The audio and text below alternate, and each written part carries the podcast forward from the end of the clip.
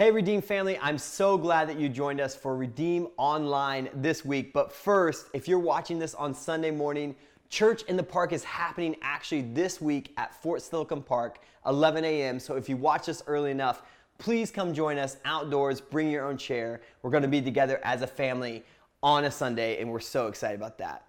This week's message, though, is called All in This Together.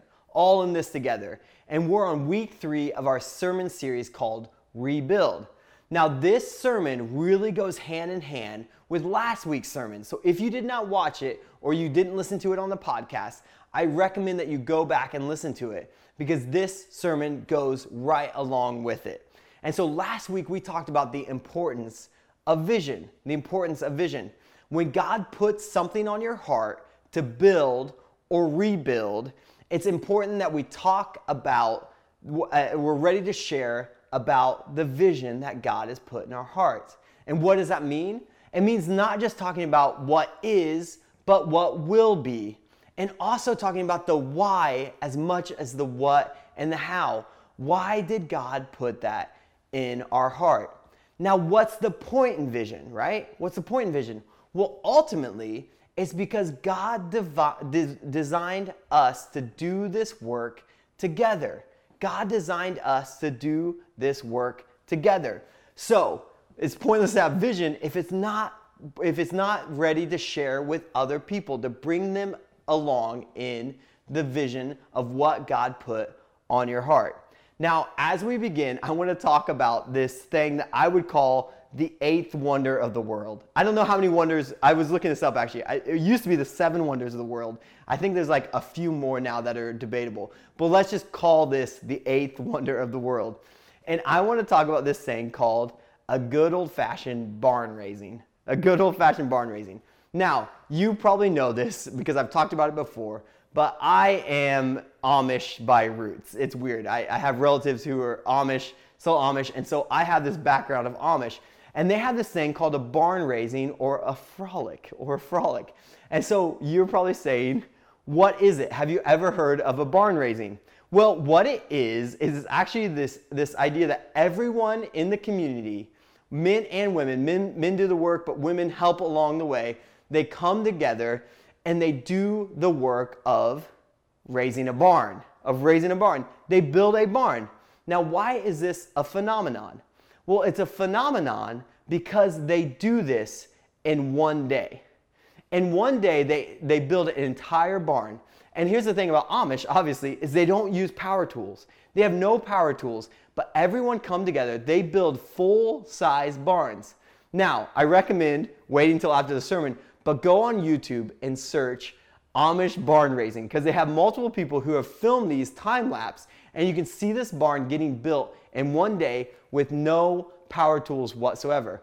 Ironically, you know, other people are shooting it because they, they don't get on film, but you'll see that this barn raising is an incredible phenomenon. These are huge barns, not like the barns in your backyard. So think about that. Now, I like to study these things, and with the internet, you can really go deep on these. But there's actually two reasons why these barn raisings are important for Amish people. Number one is a barn needs to be built. That's obvious, right? Is that the first reason is that there just is a need for a family to get a barn. But the second one they say is as important. And so sociologists have actually studied this. And this idea is that it's as much about the community coming together as the barn. That the Amish actually find joy and find purpose and f- value in joining together in an important work together. The goal is not just the barn, the goal is socializing. The goal is, is what happens naturally when you come together and you go towards a practical goal. That actually they come together as a community like never before when they go together at a practical goal like building a barn. And it's actually this simple. This is how it works. On a Sunday at an Amish church service, someone stands up and they say, I need a barn built. And we're going to have a barn raising. We're going to have a frolic. They set the date, and then everyone in the community comes around that and builds that barn. Now, why do I share that? Well, I often say this, and you probably, if you've been around me, you hear this, but it's really important that we understand that the things that to understand the things in the Bible, there are a couple things that are important for us to realize that that we have to understand their culture to really get to understand it in the modern world. Now the first one, and I talk about this, but I'm not gonna I'm not gonna lean on this too hard. The first one is agricultural references. So this is a big thing that in a world that we've moved uh, more indoors and we've, we've moved further from self-reliance on growing our own food, we lose a lot of references in the Bible. But the second one that I want to talk about, and that I'll focus on a little bit, is that we read it through the lens of individualism, which is not the mindset of the people in the story that the story would have had.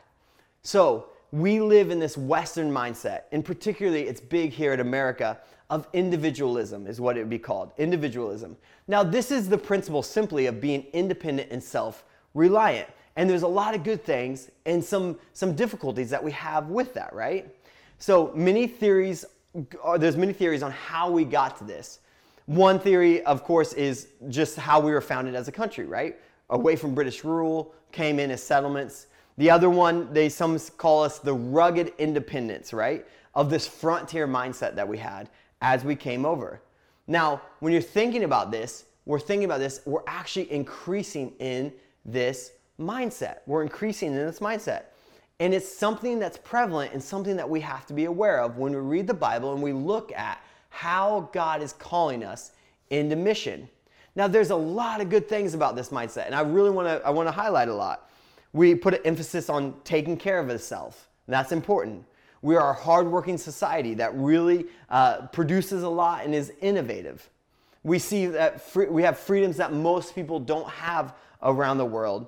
But there are some downsides when we think about living out our faith as well. We have become people who are socially isolated, right? We've become people who are socially isolated. We don't believe that we need help. We, we don't really share well. And we, we often can think that our time is of our own. So uh, just thinking about a couple of things. Actually, I was talking to Dana about this, and, and she had a, gr- a couple great points. She said, think about this. We don't even go and ask anymore for a cup of sugar. Would you ever go to your neighbor's house and ask for a cup of sugar anymore? She talked about back in the day, we used to have these recipes, right? She used to have these recipes, and the recipes would all be from people in the church, right? and it'd be w- women sharing recipes and then them actually build, doing the, the recipes together and now it's like allrecipes.com that's all we focus on right and the second the third one we talked about this as a staff we talked about you know it used to be that to figure something out we would simply call somebody and have a conversation or invite somebody over and help them figure it out but now if a sink breaks or something breaks within it we just look at youtube and we figure it out ourselves but as you see throughout the Bible, and then to live in the way of Jesus and to follow the calling that God has for each one of us, we're actually called to do this together. And we see and we see why because it's how God designed us to do the work. It's how God designed us to do the work. So, my question as we jump into Nehemiah today, if we were to have a good old-fashioned barn raising call at our church this weekend, how many people do you think would come? And a better question for you is this Would you go if you were called? Because I really want us to think through this. We need to check our hearts as we think about doing the work together. There's a lot of sacrifices that come in doing the work together. So, what does God say about this in Nehemiah and other places in the Word? That's what we're going to dig into. So as we head into Nehemiah 3, I want to I want to look first at this question. Why was Jerusalem so important for Nehemiah and his people? Because we're going to talk about this. Jerusalem is actually mentioned 667 times in the Old Testament and 139 times in the New. And it became the center of Jewish life. You know, it's called the City of David because of its central location. It became the capital of David's tribe of Judah and most nor- uh, northern tribes in Israel. And it becomes the royal seat with David. And it's the place that David says to build the temple. And it's the place where the temple is rebuilt. And you'll hear the importance of Jerusalem in, as David writes in Psalm 122, verse 1 through 9. It says, I rejoice with you with those who said to me, Let us go to the house of the Lord. Our feet are standing in your gates, Jerusalem. Jerusalem is built like a city that is closely compacted together. That is where the tribes go up, the tribes of the Lord, to praise the name of the Lord according to the statute given to Israel. There stand the throne for judgment, the thrones of the house of David. Pray for the peace of Jerusalem. May those who love you be secure. May there be peace within your walls and security within your citadels. For the sake of my family and friends, I will say, Peace be within you. For the sake of the house of the Lord our God, I will seek your prosperity.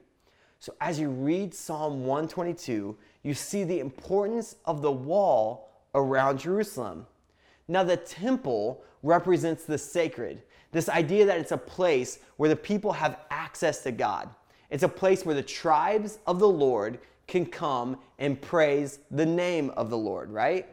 And a wall we might think of as secular, but it's actually part of this sacred story.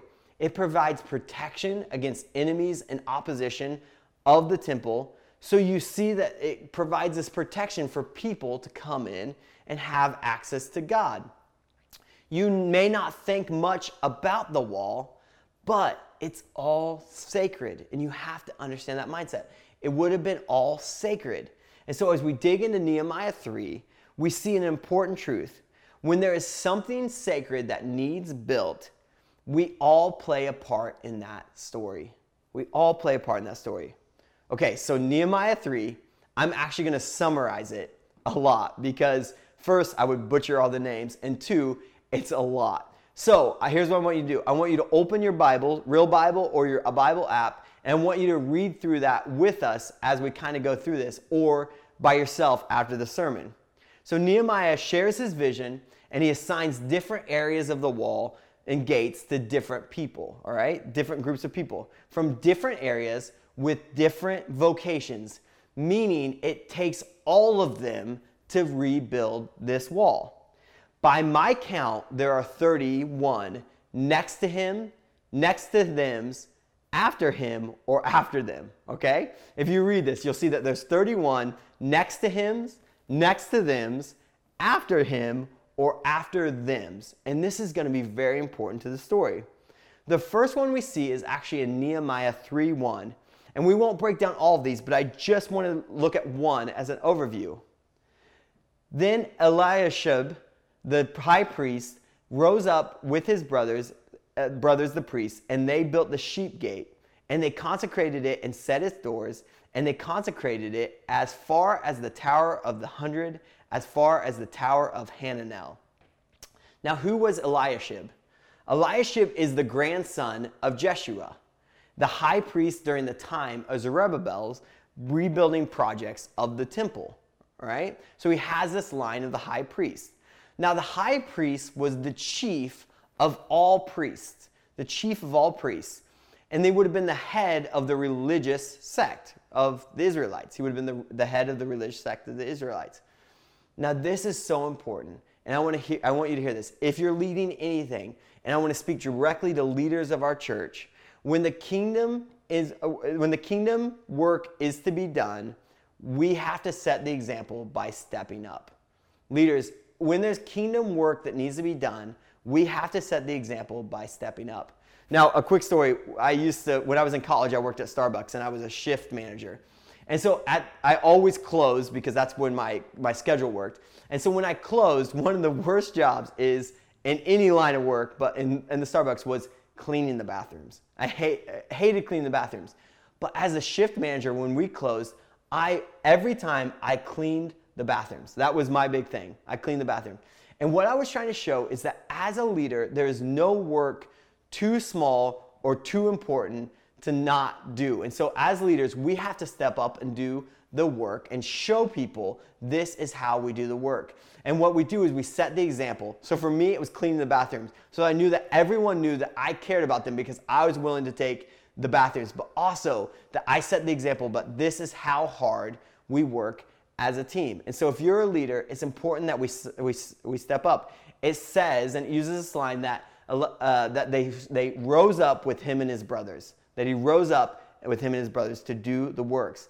Now they focused on the sheep gate. It was located on the northeast corner of the wall, near the probably near the pool of Bethesda, they said. And the gate probably took its name from the sheep that were brought through it as, as an offering at the altar at the nearby temple. And so this is another way to show that this wall is all part of the sacred story. Is so important to this sacred story. Now, as we move on to the next, uh, the to all the next to hymns, you will see that all the people involved are doing the works. Just mentioned in this chapter, you have a few, right? You have the men of Jericho, you have the men of Tekoa, you have the men of Gibeon, you have the men of Mizpah, you have uh, goldsmiths, perfumers, governors and rulers from the region. You have the uh, inhabitants of Zanoah and a ton of sons. There's a ton of sons of them, tons, tons, tons of sons of them. You can read it yourself. But what we see is everyone is part of doing this work. Now, the point, again, is that it's about all of us doing the work, not just the religious leaders. And you see that. It's not just the religious leaders. So I have this question as we transition here is what is our sacred work? What's your sacred work and my sacred work? And as we look at this, and we've talked a lot about this, of rebuilding the church. Post COVID, in the West, where the church is in decline, in one of the least uh, church counties in all of America, Pierce County, that we live in, what about rebuilding the church? And what does this look like? And again, when I talk about rebuilding the church, I am not talking about uh, building and programs and things. I'm talking about the sacred work. And our sacred work, I think, is different than Nehemiah's. We are not called to build a wall. We are now called to build the kingdom. We're now called to build the kingdom. We too help people access God and understand God but for us, it's through teaching them and telling them about a life changing relationship with Jesus Christ. And so, as we see this, this uh, as we see that this is a journey that we all do together.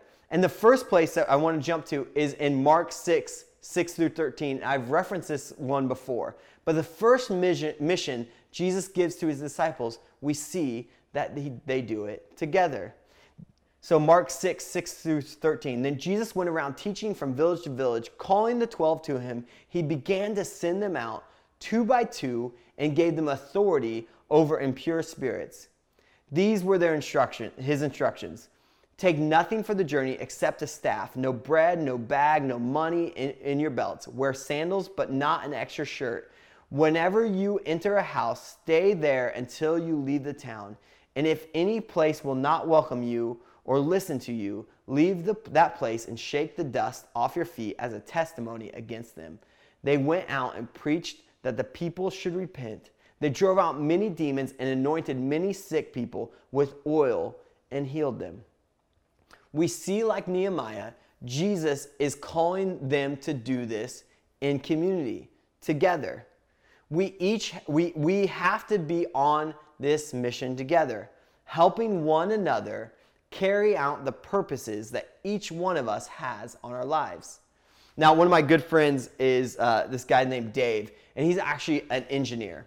And he works in just a cubicle world that they do engineer stuff, whatever that is, but engineer stuff. And so he is an engineer, and he got this call and this feeling that he wanted to share Jesus with his coworkers. Now, instead of jumping right in and doing the work himself, he began by calling his other believers in the in his work and saying, "Hey, I want to do a Bible study uh, once a week in the morning, coffee and donuts, and we'll just talk about God and we'll invite others into it." Right? As Dave got this call to talk to Jesus to about Jesus to his coworkers, he didn't just start right in and do it himself. He called the other believers in his office to join with him. He did this simple thing, a morning Bible study that has grown and reached people because they're doing it together on mission. He brought people together. He had a calling and he brought other believers in, and the impact was so much more. And we see this throughout the book of Acts, right? So, Acts 2 44 through 47. All the believers were together and had everything in common. They sold property and possessions to give to anyone who was in, had need. Every day they continued to meet together in the temple courts. They broke bread in their homes and ate together with glad and sincere hearts, praising God and enjoying the favor of all people. And the Lord added to their number daily those who were being saved. And then we see it later in Acts 4 32 to 35. All the believers were in one heart and mind. No one claimed that any of their possessions was their own, but they shared everything that they had. With great powers, power, the apostles continued to testify to the resurrection of the Lord Jesus. And God's grace was so powerfully at work in them all.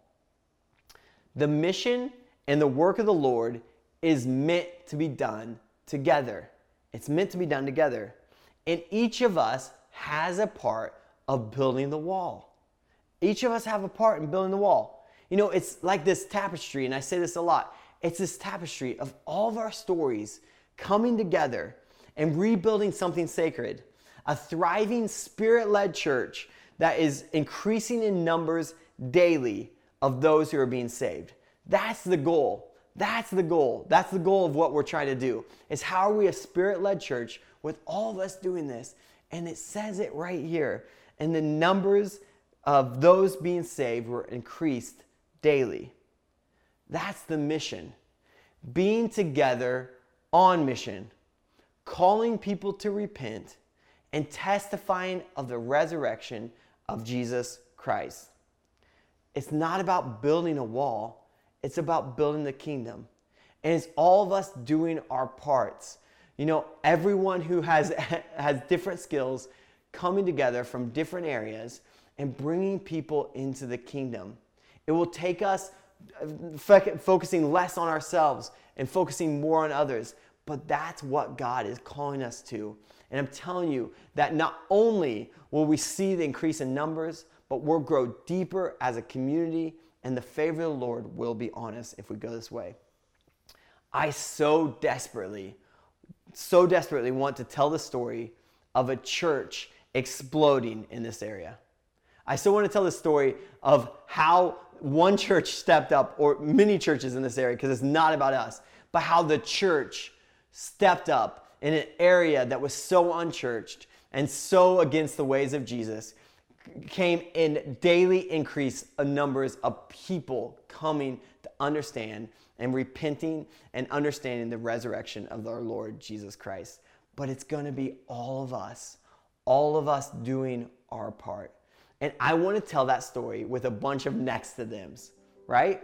I want to tell that story of how Eddie and Kendra, through Young Life, impacted hundreds and hundreds of kids, and how volunteers from Redeem came alongside them and then next to them, we have Joe Heaney and a bunch of women who volunteered together to go into women's prisons and to share the love of Jesus Christ with women who need it so desperately. And then next to them is Dana and Jason in their, their, uh, their life group who's so good at doing life together and also just doing the works and going out and reaching their neighbors and their family. And next to them, continuing the story. Next to them, next to them, next to them. Because that's how anything is rebuilt not each one of us individually trying to do our own thing, but us getting a call from God on what we need to be rebuilt and calling each other to do this together. So let me pray for you on that. Heavenly Father, we're so thankful that you invite us into this mission, that you have a plan for this world, and that we simply join with you and you work with us and through us. And that, Lord, that your spirit, Lord, would you just come and bring your spirit more powerfully to each one of us, Lord? Will you give us individual callings on what you want us to do? And then will you bring people around us to help us carry out that mission? Lord, we simply desire that our friends and our neighbors and our communities would know you because they desperately need you. Lord, would you help us to call them to a, a life of repentance and understanding that you, you resurrected from the grave Lord, that you so desperately want them to believe in you so that they will be with you forever. Help us never lose that vision that you have on our lives. Lord, will you give us renewed vision and renewed courage? And then, Lord, will you bring the right people into our lives to carry out your mission? We love you with all that we are. In Jesus' name we pray. Amen. All right, well, we love you. Remember, 24 7 prayer movement. You can sign up at Redeem Church July 19th to the 25th. We want everyone praying to renew our church, revive our culture through nonstop night and day prayer. So you can sign up for your hour at redeem.church. We love you, and we'll talk to you soon.